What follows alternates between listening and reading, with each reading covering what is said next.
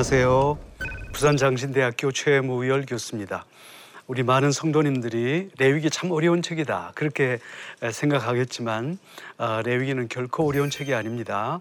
레위기는 하나님에 대한 거룩 그리고 자신에 대한 거룩, 이웃에 대한 거룩으로 나누어졌다 이렇게 우리가 얘기할 수 있잖아요.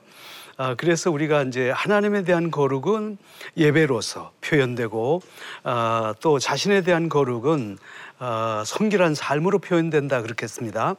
이제 첫 번째는 이제 자신에 대한 거룩은 결국은 어, 제일 먼저 어떤 음식을 먹느냐 그리고 우리가 출산할 때 어떻게 거룩하게 관리해야 되느냐라는 것에 대해서 지난 시간 한번 생각해 봤습니다.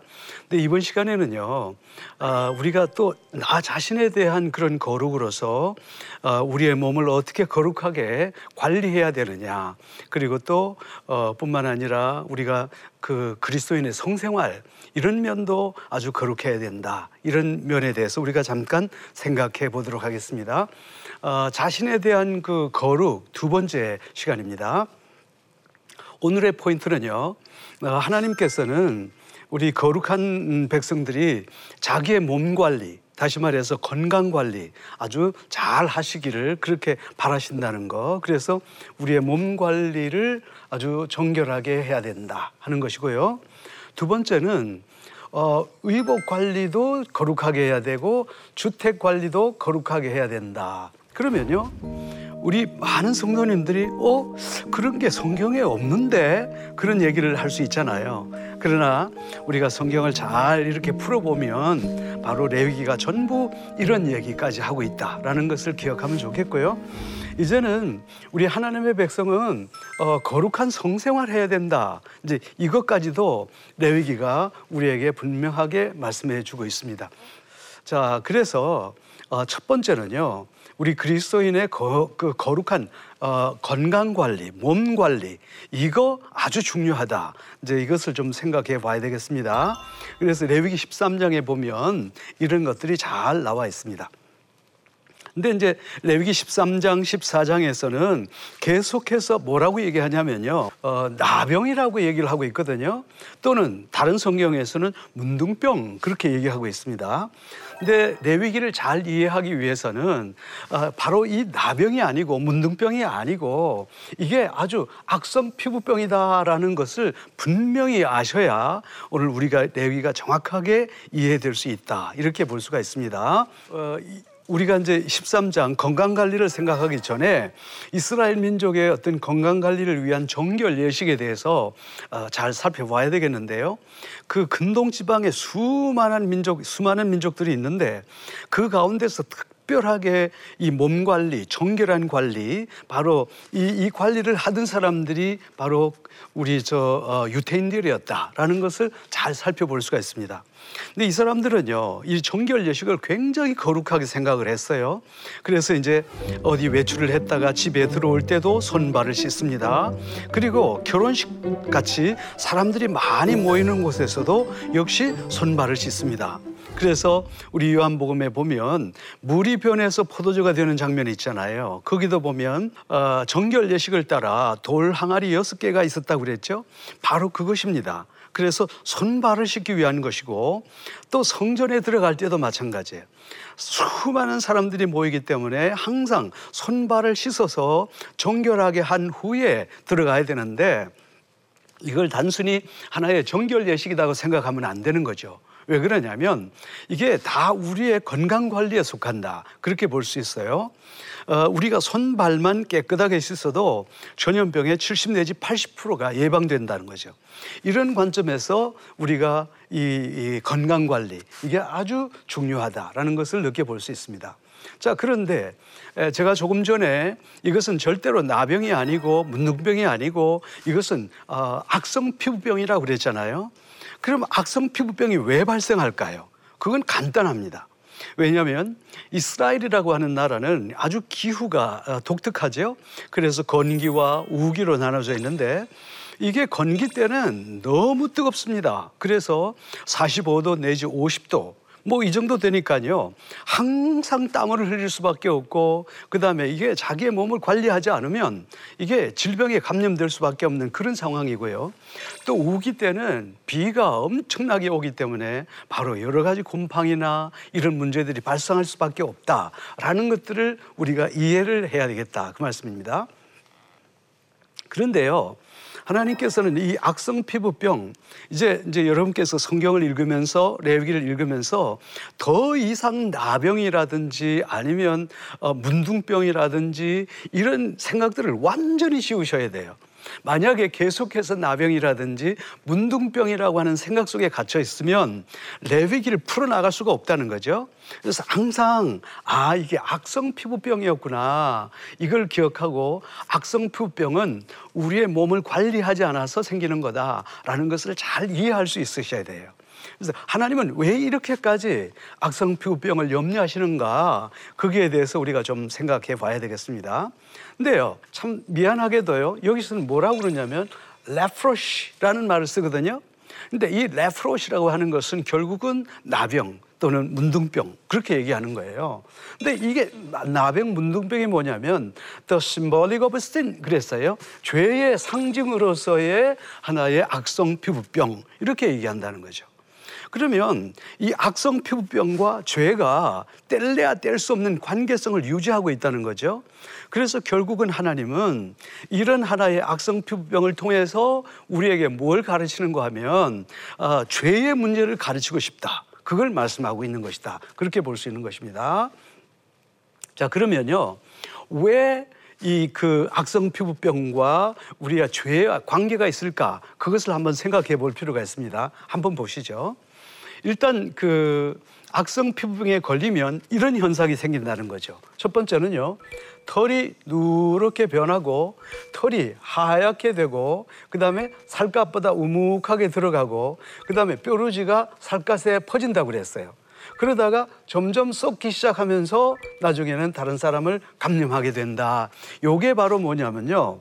우리가 악성 피부병, 성경에서 말하는 악성 피부병인데 참 재미있게도 이게 바로 우리의 신앙과 죄에 감염될 때에 우리의 신앙생활에도 이런 현상이 나타날 수가 있다는 거죠. 뭐냐면 우리가 죄를 갖게 될 때에 죄에 빠지게 될 때 제일 먼저 우리의 신앙의 색깔이 변한다는 거죠. 그런데 그 색깔이 변할 뿐만 아니라 그 색깔이 그 색깔이 없어지게 되는데 그로 말미암아서 영적인 긴장이 없어지게 돼요. 뿐만 아니라 이게 다른 사람에게 감염되기도 하고 나중에는 이것이 타락으로 이어지게 되더니만 결국은 영적인 죽음의 자리로 나아가게 되는 것이 마찬가지로 이런 악성표병과 우리의 죄와는 뗄래야 뗄 수 없는 그런 하나의 관계성을 가지고 있다라는 관점에서 이 죄가 악성피부병이 곧 죄를 상징한다. 이렇게 성경은 우리에게 말씀해 주고 있는 것입니다. 그러면 도대체 이 악성 피부병에 감염된 사람이 어, 깨끗해져서 자기 집으로 돌아갈 때까지는요 어마어마한 과정이 필요해요. 그래서 이 절차를 우리가 한번 살펴봐야 되겠는데요. 어, 악성 피부병에 감염된 사람이 해야 할 행동은 그 자기의 옷을 찢으라고 그랬어요. 그 다음에 두 번째는 머리를 풀으라고 그랬고, 세 번째는 사람들 앞에서 부정하다, 부정하다. 나는, 나는 부정한 사람이요. 라고 외쳐야 된다고 그랬어요. 그리고 그는 어, 진 밖으로 쫓겨나서 거기서 혼자 그렇게 살아야 되는 아주 어, 큰 하나의 중병이다. 그렇게 볼 수 있는 것이죠. 어, 그래서 이제 문제는요. 악성표병에서 해방됐다고 해서 내가 치유함을 받았다고 해서 바로 자기 집으로 갈 수 있는 건 아니에요. 이 절차가 굉장히 복잡하다는 거죠. 여기에 대해서 우리가 좀 어, 생각해 봐야 되겠는데, 근데 그 첫 번째 절차가 우리가 무엇인지를 한번 생각해 보십시다. 어, 그첫 번째 절차는요. 제일 먼저는요, 살아있는 정한 새 두 마리를 준비합니다. 그리고 한 마리 새를 죽이고 한 마리 새를 살린다 그 말이에요. 여러분, 이게 무슨 의미일까요? 다시 말해서 우리가 죄로부터 해방될 수 있는 것은 누구 하나가 죽어야 된다는 거예요. 그래야 한 사람이 자유함을 받는다는 거죠. 여기서부터 다시 한 번 더 우리 주 예수 그리스도께서 죽으심으로 말미암아 우리가 완전한 자유를 갖는다 하는 것을 분명하게 얘기를 하고 있습니다. 재밌게도요. 여기에서는 백향목 가지, 홍색 털실 한 뭉치, 우슬초 한 포기 준비해라고 그랬잖아요. 여러분 이 모든 것이 의미가 없는 게 아니에요. 백향목이라고 하는 것은 회복을 의미하고 홍색 털실 하나는 구원을 의미하고요. 우슬초 이건 회개를 의미한다고 말이에요. 다시 말해서 우리가 죄로부터 완전히 자유함을 얻은 다음에 회개를 통해서 우리가 구원의 자리로 나아가게 된다라는 것을 우리에게 말씀해 주고 있는 것이죠. 어, 두 번째 절차에서는요. 어, 정결하다고 선언을 받은 사람은 먼저 옷을 빨아라고 그랬고요. 어, 몸에 털을 밀고 그다음에 목욕을 하고 진영으로 돌아온 뒤에도 바깥에서 계속 혼자 살아야 된다 그랬어요. 그리고 또 일회째 되는 날에 털이 좀 자라면 그 털을 또 다시 밀어야 돼. 그리고 어, 물로 빨고 목욕을 하고 그 다음에 자기의 가정과 진영으로 돌아갑니다. 이 두 번째 과정이 그렇습니다. 자, 이 두 번째 과정이 끝나지 않고 또 세 번째 과정으로 넘어갑니다. 자, 이 세 번째 과정이 뭐냐면요. 어, 우리가 오른쪽 귓볼에 피를 바르고 또 오른쪽 엄지손가락에 피를 바르고 어, 엄지발가락에 피를 발라라. 결국은 오른쪽 귓불이 그다음에 손가락 발가락에 피를 바른다는 것은 더 이상 내 몸을 이제는 죄의 하나의 도구로 쓰지 않고 이제는 하나님의 말씀을 실천하는 그런 도구로 쓰겠습니다 라는 하나의 결단이다. 그렇게 볼 수 있겠죠. 그래서 머리부터 발끝까지 내가 이제 하나님의 말씀대로 거룩하게 살겠습니다.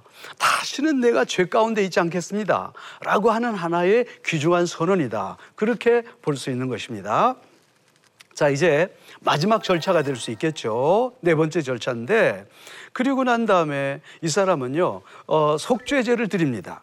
그리고 또 번제를 드립니다. 소제를 드립니다. 무슨 말일까요? 내가 하나님 앞에 죄를 지었으니까 하나님 앞에 내가 속죄를 죄를 드려서 내 죄의 문제가 해결되기를 원합니다. 그것이고요. 이제는 내가 다시는 내 몸을 어, 범죄하지 않고 하나님 앞에 번제를 드려서 내가 거룩하게 하나님 앞에 헌신하면서 살겠습니다. 바로 그 뜻이고요. 그 다음에 이 소재를 드린다고 하는 것은 내가 이제부터는 내 몸을 잘 관리해서 하나님 앞에 내가 겸손하게 살겠습니다라는 관점에서 이 세 가지를 예배를 예식을 하나님 앞에 올려드린다. 그렇게 볼 수 있습니다. Bye.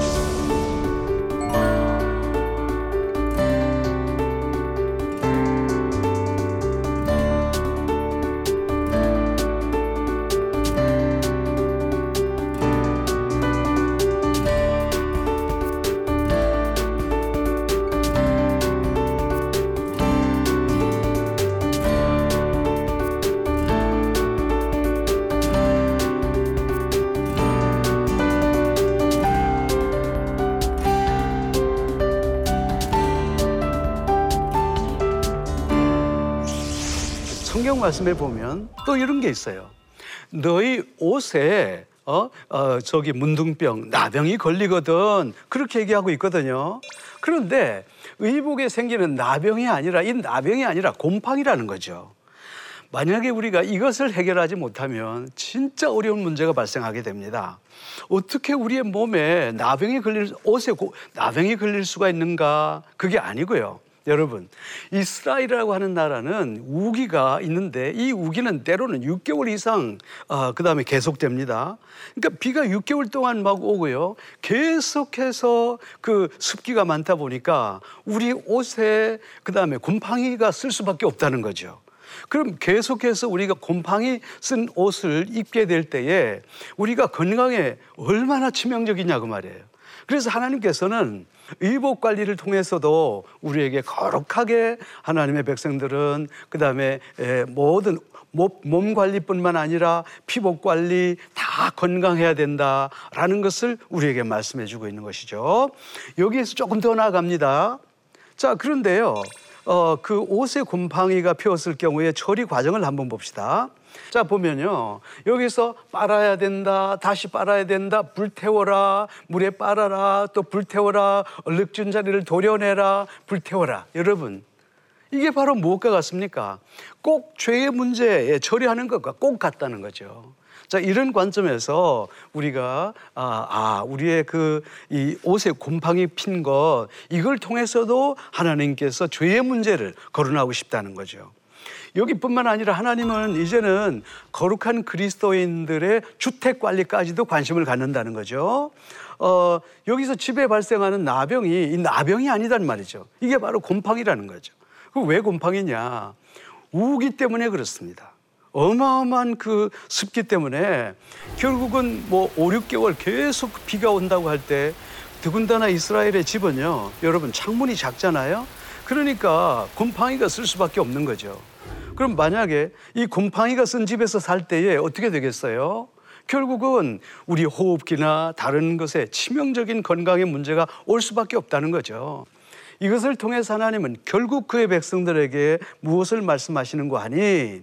어, 하나님께서는 우리의 결국은 건강 관리 문제, 그리고 피복에 대한 문제, 그리고 주택 관리까지 잘 해서 우리가 건강하게 살기를 원한다. 그것입니다. 그래서 집에 곰팡이가 피었을 경우의 처리 과정도 죄의 과정과 너무도 똑같습니다. 여기 보세요.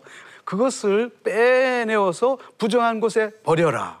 또 긁어내라. 그리고 또 버려라. 또 흙으로 다른 집에 흙으로 그 다른 집에다 이렇게 발라라. 이런 얘기까지 하고 있죠. 이러한 과정을 통해서 하나님께서는 결국은 무엇을 말씀하시려고 하는 거 아니까 어, 죄의 척결의 문제를 얘기한다는 거죠. 그래서 어, 우리가 이런 내 몸이 결코 하나의 죄의 문제, 죄의 상태에 빠져들어가서는 안 된다라는 것을 말씀하십니다. 어, 그 다음에 이제 우리가 이게 그리스도인의 거룩한 부부관계에 대해서도 성경은 얘기하고 있습니다. 어, 레위기 15장에 보면요. 여러분 이 유출병이라고 그랬잖아요. 우리 성도들은 이 유출병이 뭔지를 몰라서 문제라는 거죠. 근데 유출병이라고 하는 것은 히브리 말로는 조브라고 그러는데요. 이거는 흘러내리다 이런 말입니다. 그래서 유출병이라고 할 때 흘러내리는 병이라는 거죠. 근데 이게 이게 우리가 번역을 이렇게 하다 보니까 성도들이 무슨 병인지 모르지만 사실 유출병이라고 하는 것은 성병을 의미한다 이 말이에요. 15장 2절 말씀해 보면 어, 그의 몸에 유출병이 있으면 그 유출병으로 말미암아 부정한 자라 그랬어요. 그러니까 이게 유출병이라는 것이 상당히 심각한 병인데 이게 바로 뭐냐면 남성이나 여성의 성기에서 고름 및 피가 흘러내린다는 거죠. 이게 바로 그러니까 지금으로 말하면 정확하게 성병이단 말이죠. 이스라엘 백성들은 본래 거룩한 민족입니다. 그래서 어, 거룩한 민족들과 그 다음에 결혼하게 되, 되는데 결국은 이 남자가 이렇게 성병을 옮겼다는 것은 이스라엘 민족 밖에 다른 화류계 여자하고 그 다음에 좋지 않은 관계가 있었다든지 아니면 두 번째 이게 굉장히 중요합니다. 물란한 이방 종교 활동에 참여했다는 거죠. 어, 우리가 레위기를 잘 이해하기 위해서는 이방 종교를 이해해야 됩니다. 근데 놀랍게도 모든 이방 종교들은 거의 100% 바로 물란한 종교 생활을 하고 있다, 성생활을 하고 있다는 거죠. 그래서 이 사람은 바로 이쪽에 가서 성병을 옮겨왔다. 이렇게 볼 수밖에 없는 거죠. 그러니까 이 남자가 성병을 옮겨와서 결국은 자기 부인하고 성생활을 하다 보니까 이 여인도 똑같이 감염이 되는 그러니까 이런 질병, 이런 더러운 질병은 이스라엘 사회에서는 절대로 용납되어서는 안 되는 거죠. 근데 하나님은요, 바로 이런 성병과 성병이 있는 사람과의 접촉을 어마어마하게 아주 경계를 하신다 그 말입니다. 특별히 이제 이 유출병에 대해서 하나님은 여성들보다 남성에게 되게 굉장히 강하게 말씀하시는 거죠. 왜 그러냐? 남성들이 하나님께서 우리 남성들을 만드셨기 때문에 남성의 어떤 그 성의 특질들을 아시는 거죠. 그래서 특히 남성들은 이렇게 어, 하나의 그 성 호르몬의 지배를 받기 때문에 남성들이 성에 대해서 굉장히 약하다는 것을 아시거든요. 그래서 남자들에 대해서 굉장히 강하게 말씀하시는 거예요. 그리고 어, 남성 들에게 설정도 하지 마라. 그렇게 말씀하시는 것은 어, 남자들은 생명의 씨를 소중하게 여기라는 거고 또 여성들은 이 월경 기간을 잘 관리해서 우리 거룩한 백성들을 생산해라라는 그런 말씀이고요. 남성들에 있어서는 특별히 남, 남자들이 성, 물란한 성생활을 하면 안 된다는 거죠. 그렇게 해서 거룩한 자손을 생산하고 가정을 지키고 이런 것들이 반드시 있어야 된다는 거죠. 이런 관점에서는 하나님께서 우리가 참 우리의 피부 관리 잘하고 의복 관리 잘하고 그 다음에 이, 이 모든 것들에 대해서 얘기하실 뿐만 아니라 어, 가장 핵심적인 것은 어, 이런 일들을 통해서 우리가 거룩하게 정말 어, 하나님의 백성으로서 살아가야 된다 이렇게 얘기할 수가 있습니다. 자 대부분의 우리의 성도들은요 어, 그 성에 대한 얘기를 하면 상당히 좀 이렇게 꺼려하는 그런 경향이 있거든요. 그런데 그 자체가 우리가 조금 그 생활들, 이 행동들과 생각을 좀 바꿔야 된다는 거죠. 왜 그러냐면 성이 하나님께서는 이 성에 대해서 부정적으로 말씀하시질 않습니다. 항상 성은 우리 인간에 대한 하나의 좋은 선물이거든요. 뭐 쉽게 한번 얘기를 해봅시다. 자, 하나님이 우리 인간에게 주신 아, 그 아주 귀한 세 가지 그 선물이 있어요. 그 첫 번째 선물이 뭐냐면 어, 동물과는 달리 인간에게만 하나님의 영을 주셨어요. 그래서 하나님께서 인간을 만드신 후에 에, 생기를 불어넣으셨다고 그랬잖아요. 이 생기가 뭐냐면 Spirit of God, 하나님의 영이란 말이죠. 왜 우리에게 영을 주셨을까요? 이 영이라고 하는 것은 하나님의 영이니까 우리가 한, 영의 인간이 되게 될 때 하나님과 교제할 수 있는 거예요. 두 번째 우리에게 주신 것이 뭐냐? 바로 직립보행이에요. 다른 동물들은 직립보행하지 않습니다. 다 땅을 기거든요. 그러니까 이 동물들은 땅을 보게 어, 보면서 살게 되어 있지만 인간은요 그렇지 않습니다. 인간은 직립보행을 하면서 하늘을 바라보면서 살라 이게 하나님의 명령이에요. 자, 그 가운데서도 인간에게 주신 큰 선물이 뭐냐면 바로 성이에요. 다른 모든 그 어, 동물들은 성을 하나의 에, 그 종족 보존을 위해서 사용하지만 인간은 아주 그, 어, 그 부부간의 사랑의 극치를 서로 느낄 수 있도록 가장 깊은 대화의 관계, 그게 바로 성이라는 관점에서 오늘 하나님께서 이처럼 성 관리를 잘 해야 된다라고 말씀하시는 거죠. 이제 어, 종합해 보면 하나님이 우리에게 주신 성은 뭐, 무엇과 같은 거 하면 하나의 양날선 검과, 검과 같아요. 이걸 어떻게 사용하느냐에 따라서 크게 달라지거든요. 그래서 만약에 아주 예리한 칼, 이게 주방장 손에 들어가게 되면 아주 음식, 기가 막힌 음식이 나오지만 조폭 손에 들어가게 되면 이건 살인 무기가 되는 것과 마찬가지라는 거죠. 그래서 하나님은 우리 그리스도인들이 하나님의 주신 성을 거룩하게 살, 사용함으로 말미암아 그 다음에 이렇게 하나님의 거룩한 자녀들이 지속적으로 생산되기를 하나님께서 강력하게 원하신다라는 것을 우리가 기억해 볼 수 있겠습니다. 자 이제 마무리하겠습니다. 어떻게 적용해야 될까요? 먼저 우리 하나님의 백성들은요 자신의 몸을 정말 건강하게 관리해야 된다는 거죠. 그래서 우리 몸을 건강하게 먹는 것도 건강하게 입는 것도 건강하게 어, 우리의 집 어, 집의 생활도 건강하게 성생활도 건강하게 다 건강하게 관리를 해야 된다는 거죠. 내 몸을 망치는 것은 하나님의 성전을 망치는 거다. 그리고 하나님의 백성들은 의복 관리도 거룩하게 하나님의 백성들은요 자기의 주택 관리도 건강하게 하나님의 백성은요 바로 성생활도 거룩하게 이게 바로 진정한 하나님의 백성이다. 이렇게 볼 수 있는 거죠. 자, 이렇게 해서 우리 시간에는 아, 결국은 우리의 건강 관리하는 거, 옷 관리하는 거, 그리고 우리의 주택 관리뿐만 아니라 하나님의 백성들은 철저하게 이 성생활도 거룩하게 해야 된다라는 것에 대해서 생각해 보았습니다.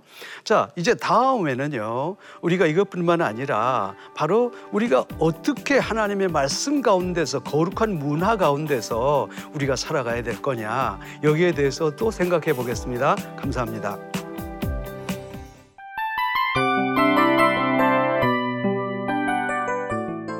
이 프로그램은 청취자 여러분의 소중한 후원으로 제작됩니다.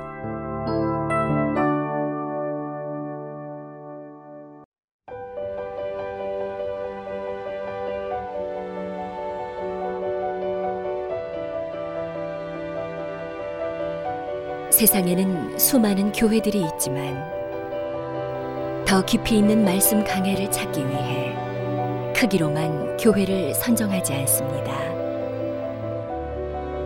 보다 좋은 영적 콘텐츠를 더 많이 나누기 위해 방송비를 받지 않습니다. 1년 365일 복음만 전하고 싶어서 우리는 광고를 하지 않습니다. 온누리의 복음을 땅끝까지 CGN TV와 함께 땅끝 선교사가 되주세요.